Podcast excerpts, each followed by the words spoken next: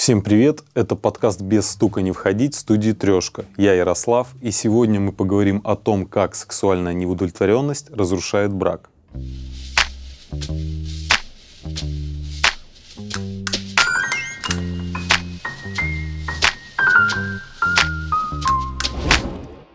По данным государственной статистики, на сегодня в России 68 из 100 браков распадаются.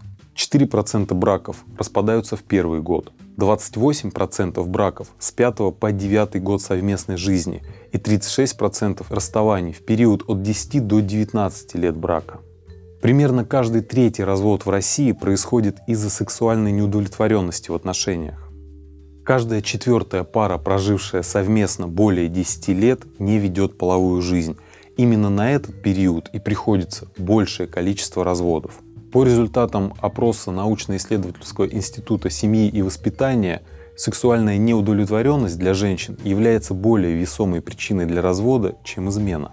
Измену как вескую причину для развода воспринимают 22% женщин, а сексуальную неудовлетворенность 32%.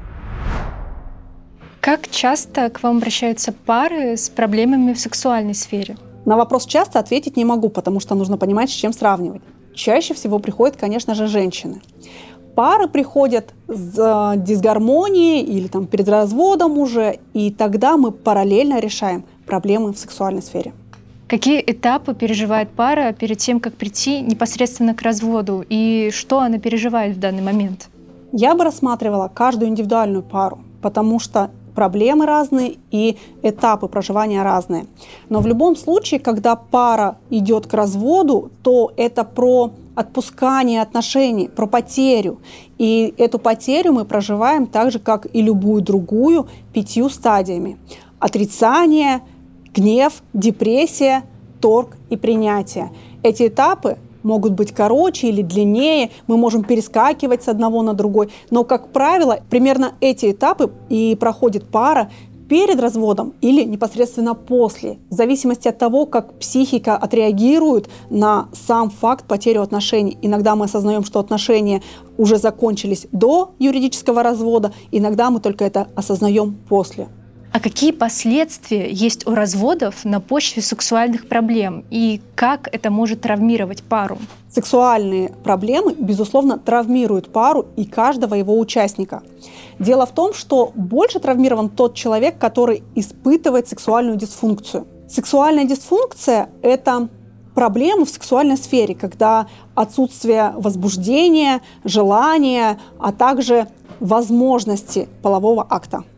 И Тут важно набраться сил, уверенности в себе, проработать этот момент для того, чтобы вступать в отношения новые, не э, затыкать дыру новыми отношениями.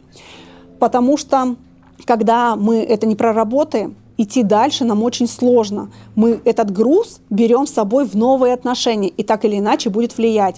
Тот партнер, который не сталкивается с дисфункцией, а лишь наблюдает ее, так или иначе тоже может испытывать вот эту неуверенность, потому что, допустим, если у мужчины эректильная дисфункция, очень часто женщины а, винят в этом себя. Я недостаточно хороша, я недостаточно его возбуждаю. И тогда вот эта вот неуверенность, недостаточность в себе, конечно же, тоже нужно проработать для того, чтобы стать целостной, уверенной в себе и уже полноценно вступать в новые отношения с пониманием, кто я, какая я. Почему мы партнера воспринимаем сексуальным? Э, с точки зрения физиологии, партнер для нас является сексуально привлекательным, когда у нас максимально противоположный набор генов.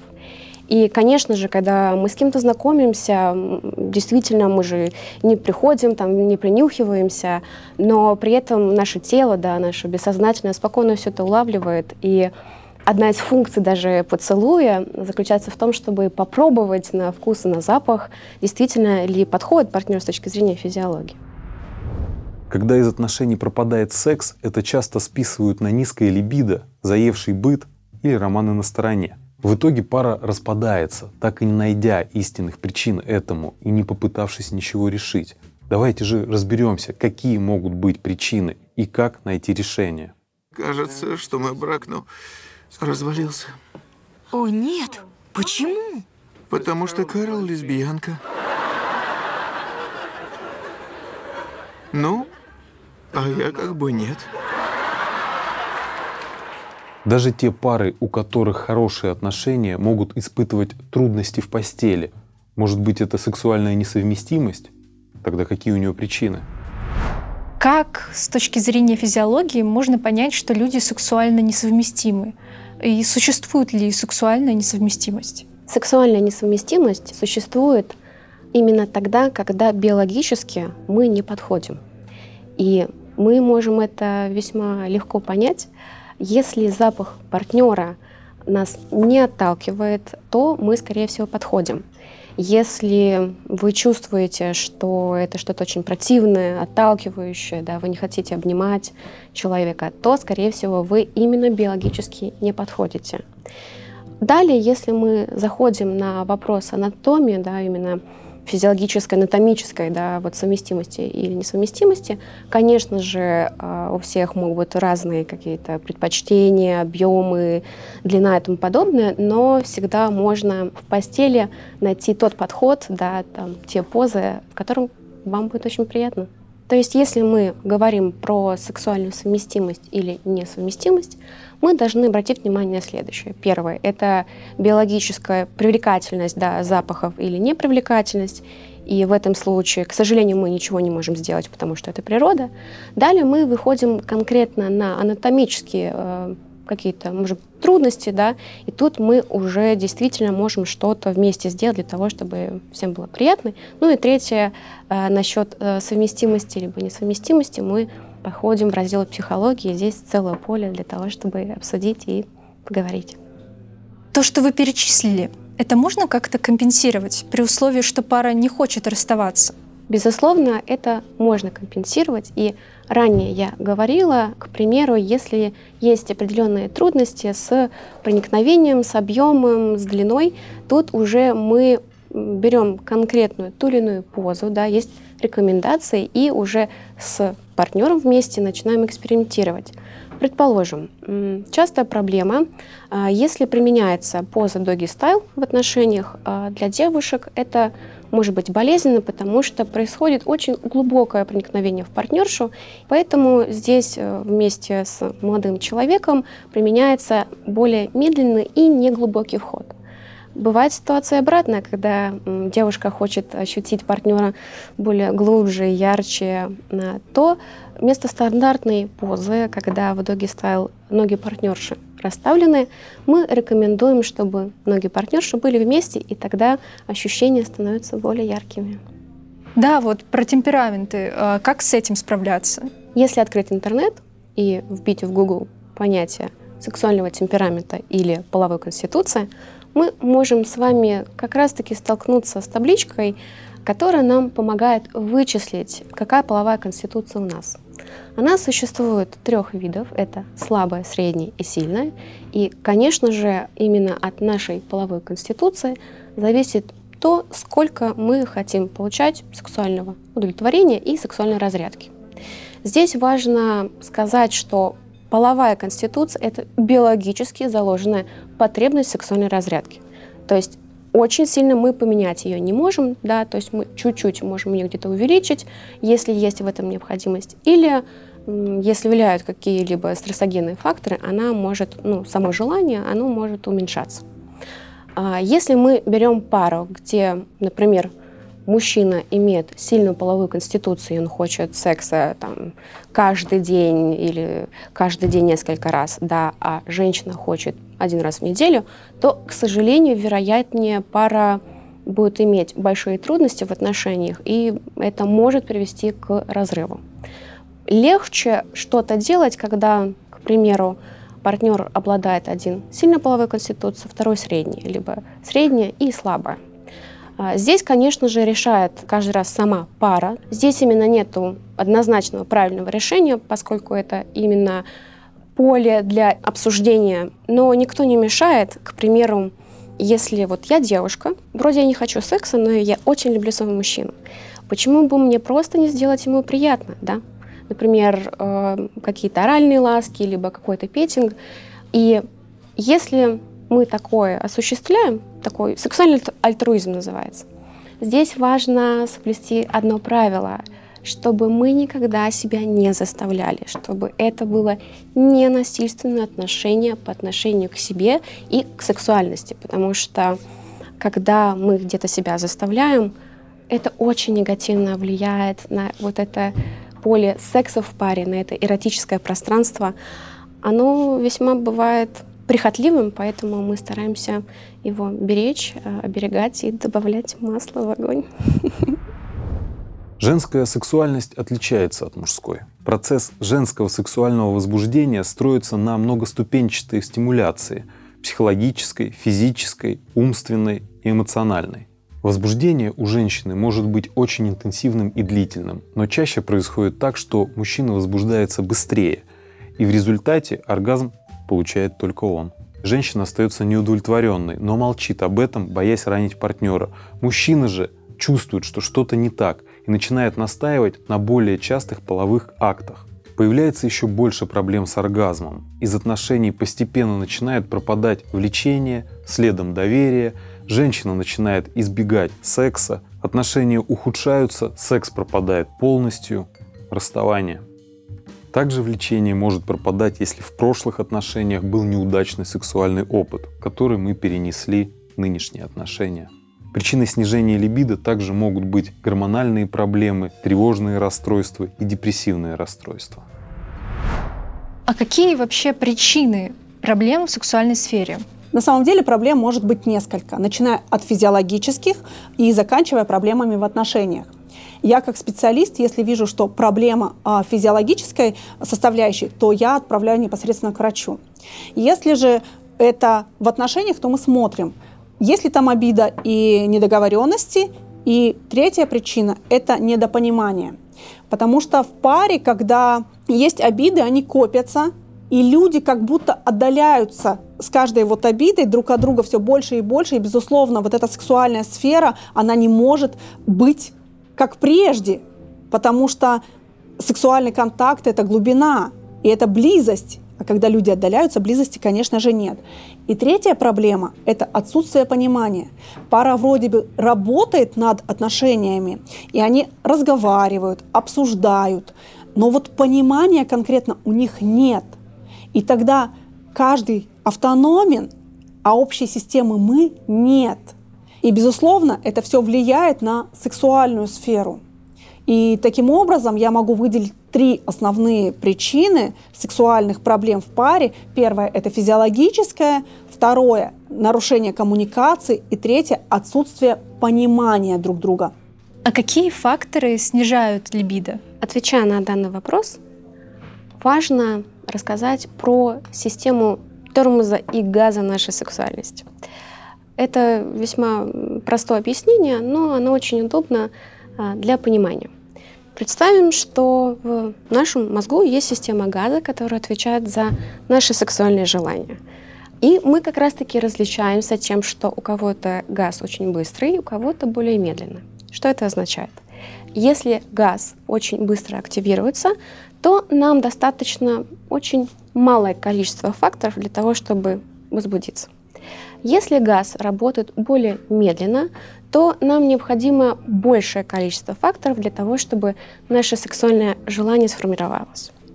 То же самое касается и системы тормоза. У кого-то он работает быстрее, у кого-то он работает медленнее. Что это означает? Если наш тормоз работает очень быстро, буквально один какой-то фактор, предположим, даже если простыня лежит неровно, то наше сексуальное желание может быстро остановиться. Если наш тормоз работает медленно, э, за окном может быть целый ураган, а нам все равно мы хотим любить нашего партнера. Так вот, данная система — это тоже биологически заложенные факторы, поэтому мы, естественно, чуть-чуть можем на это повлиять, но мы должны это обязательно учитывать. И отвечая на ваш вопрос, какие факторы могут повлиять. Первый момент, э, та же самая физиология, насколько вы себя комфортно, некомфортно чувствуете в данный момент времени, день. То есть вы устали, не устали, вы выспались, не выспались, болеете, не болеете. Далее мы можем взять саму обстановку. Да? Например, для кого-то важен приглашенный свет, э, какие-то романтические свечи, какая-то музыка.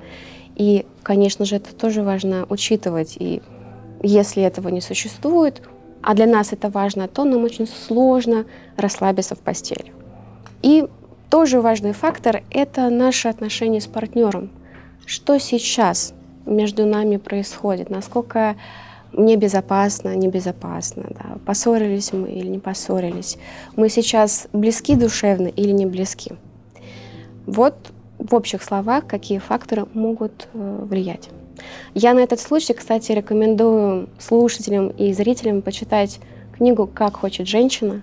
Это невероятно интересная книга и очень простая для прочтения, и там много примеров, и каждая читательница может там встретить себя. Вы рассказали насчет либидо, а что насчет сексуального удовольствия? Что если оно снижается и по каким причинам? Здесь очень хочется, прям как настоящий психотерапевт, спросить у, скажем так, гипотетического партнера, а почему ты не хочешь получать и испытывать удовольствие именно от него? Что между вами такого происходит, где ты не хочешь испытывать это удовольствие от партнера вместе с ним – и тут мы именно заходим на тему отношений в этой паре. Конечно же, опять же, говоря про секс, нельзя исключать моменты сексуальной открытости, раскрепощенности. И если мы говорим про девушек, то, к сожалению, часто они закрыты, они не исследованы, они не знают, как сделать им приятно, и поэтому им сложно рассказать партнеру, где потрогать, где почесать, где полезать для того, чтобы она наконец-таки раскрылась и они закружились в этом танце страсти. Дорогие мужчины, и не забываем исследовать партнершу тоже. К примеру, если мы берем момент проникновения пальцами и исследования внутри а, различных точек у женщины, они могут раскрываться разными приятными ощущениями. Поэтому я думаю, что самый лучший совет э, заключается в том, чтобы мы ходили на различные практические семинары, где рассказывается про ту или иную точку, про наши какие-то физиологические моменты, для того, чтобы мы это впитали и принесли в нашу пару. Секс — это та область, где вы можете стать еще более душевно близкими за счет того, что с вами происходит какая-то магия, и в каком-то плане это немного измененное состояние сознания, и за счет этого ваша любовь может стать крепче. Еще периодически на снижение удовольствия в сексе влияют наши обиды на партнера, потому что когда мы обижаемся, мы закрываемся, и поэтому мы не хотим ничего впускать в себя, непосредственно даже само удовольствие от партнера. И, конечно же, лучше до этого поговорить. Существует очень известное выражение, что после ссоры самый страстный секс. Тут Безусловно, все зависит от пары, но я бы не рекомендовала решать психологические проблемы в сексуальной жизни, в постели, потому что все-таки постель — это не ринг, а это зона, где мы друг друга очень любим. И третье понятие — банально стало скучно. Если сейчас мы с вами возьмем свечечку и чуть-чуть приоткроем дверку и посмотрим, что там происходит в спальне спустя год полтора или далее, то у пары формируется плюс-минус 3-4 любимых позы, которые они практикуют. И прям такая хорошая, отлаженная программа, где что, как мы трогаем в определенной последовательности. Это прекрасно, потому что эта программа помогает побыстрее да, нам испытать оргазм или получить удовольствие, но через какое-то время нам становится скучненько. И Тут, безусловно, сексологи, психологи рекомендуют либо нарушать эту последовательность, либо привносить новое разнообразие в постель. Но поскольку все-таки пара это про и психология тоже, мы можем с вами расширить это понятие скучно, а вдруг вам в принципе стало скучно в самих отношениях. И существует просто понятие скучно в самих отношениях. То есть как часто вы делаете новое что-то друг для друга, входите в какие-то места, э, делаете какие-то сюрпризы. И есть ли понятие спонтанности в вашей паре? Потому что когда в ваших отношениях существует спонтанность, то они начинают играть новыми какими-то красками, и ваш партнер вдруг становится для вас кем-то новым, и вы такие, о, я хочу его еще узнать, еще больше. Если говорить вкратце про этот вопрос, первое, нам необходимо задать себе внутри вопрос, почему я не хочу испытывать удовольствие вместе с этим партнером. Почему я не хочу принимать что-то приятное от этого партнера. Конечно же, существует множество факторов, которые на это влияют, но одни из перечисленных Первое, у нас существуют какие-то обиды на партнера, мы на него злимся, мы от него закрываемся по какой-то причине. Второе, а, то, что я рассказывала, это скучно. И это может быть скучно в самой постели, тогда мы вносим разнообразие в позах, в секс-игрушках, каких-то техниках. И бывает просто скучно психологически в отношениях, и тогда важно что-то предпринять, чтобы появилась динамика в нашей паре. Подробнее о влиянии депрессии и тревожных расстройств на сексуальное влечение вы можете посмотреть и послушать в следующем выпуске. А может ли пара быть счастливой без секса? О, на самом деле, такой интересный вопрос, я его безумно люблю. Хочу сначала вкратце сказать, что да, в сексологии есть понятие вергогамного брака. А, если переводить, то это называется девственный брак. Тут уже, конечно же, зависит от самой пары. Существуют партнеры, которые, в принципе, ничего из э, сексуальности не применяют. То есть это не петинг, э, это не мастурбация, это одно дело. Второе понятие девственного брака, когда партнеры применяют различные техники сексуального удовлетворения друг друга, но нету именно самой пенетрации. Это вполне нормально. Если двоих людей это удовлетворяет, мы ничего с этим не делаем. Если возникает какой-то дискомфорт да, от самого проникновения, то здесь мы рекомендуем обратиться к сексологу для того, чтобы поисследовать, почему мне так страшно от самого этого проникновения. А так, э, если брать э, данные статистику, самое интересное, что девственные браки более счастливые и более долгосрочные, чем в парах, где партнеры занимаются и классическим сексом тоже. А есть ли точка невозврата, после которой отношения уже не спасти? Я слышу в вашем вопросе запрос именно более психологического характера. Я думаю, что очень многие отношения можно условно спасти, да, если мы работаем над ними. Важное условие заключается в том, чтобы вы друг друга любили и оба хотели как-то над ними работать. Но это не означает, что даже если вы хотите над ними работать, что эти отношения нужно в поту спасать. Иногда слово «стоп» является самым лучшим решением. И второй момент. Не каждое отношение а, мы спасаем, если вам там плохо, там есть сексуальное какое-то насилие, психологическое насилие, конечно же, из них лучше выходить. А что делать партнеру, который переживает за потерю формы, старение, ну и другие изменения в теле? Если отвечать на этот вопрос, сразу хочу спросить, а откуда вы взяли, что ваш партнер полюбил вас именно за эти формы, что он вас любит и вожделеет только за ваш внешний вид? Если мы говорим про пару, про любовь, у нас возникает это желание именно самого этого человека с этими особенностями. Одно из решений данной проблемы заключается в том, чтобы просто поговорить с вашим любимым. Хочу привести пример одной истории. Девушка встречалась вместе с молодым человеком, они уже более трех лет жили вместе.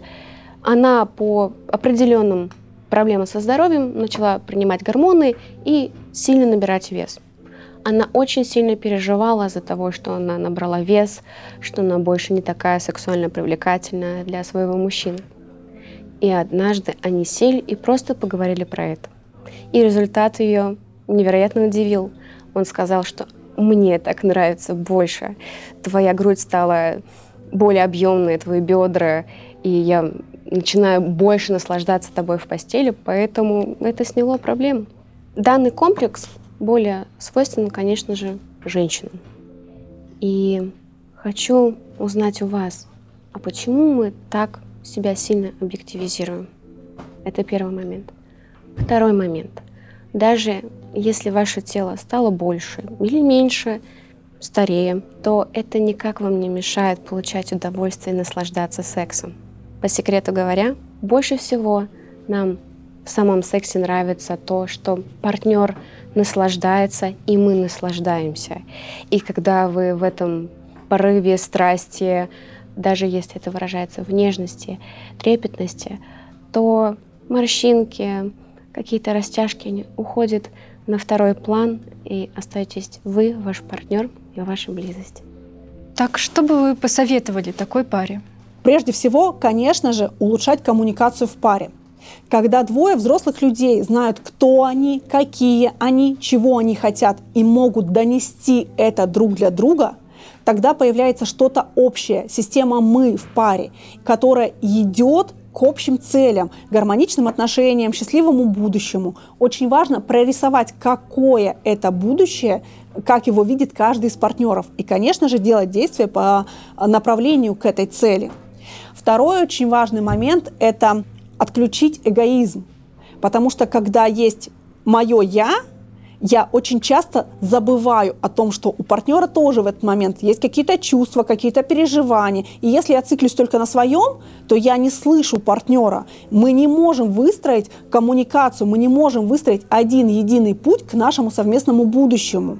Поэтому очень важно смотреть не только на свои потребности, но и слышать и видеть потребности партнера в этот момент. Третье – это отключить я. Не совсем, безусловно, его отключить, оставить, но при этом понимать, что есть я, а есть система мы. Потому что пара – это два человека вместе, и они как система уже идут, и важно понимать, мы как система куда идем. Закрыты здесь мои потребности, закрыты потребности партнера. И больше вот в цели к гармоничным отношениям использовать, конечно, местоимение «мы». Эти принципы относятся не только к моногамным парам, но и в принципе ко всем видам взаимоотношений, как в социуме, так и в паре. Слушайте и смотрите нас на всех стриминговых платформах. С вами был Ярослав. До следующей недели. thank you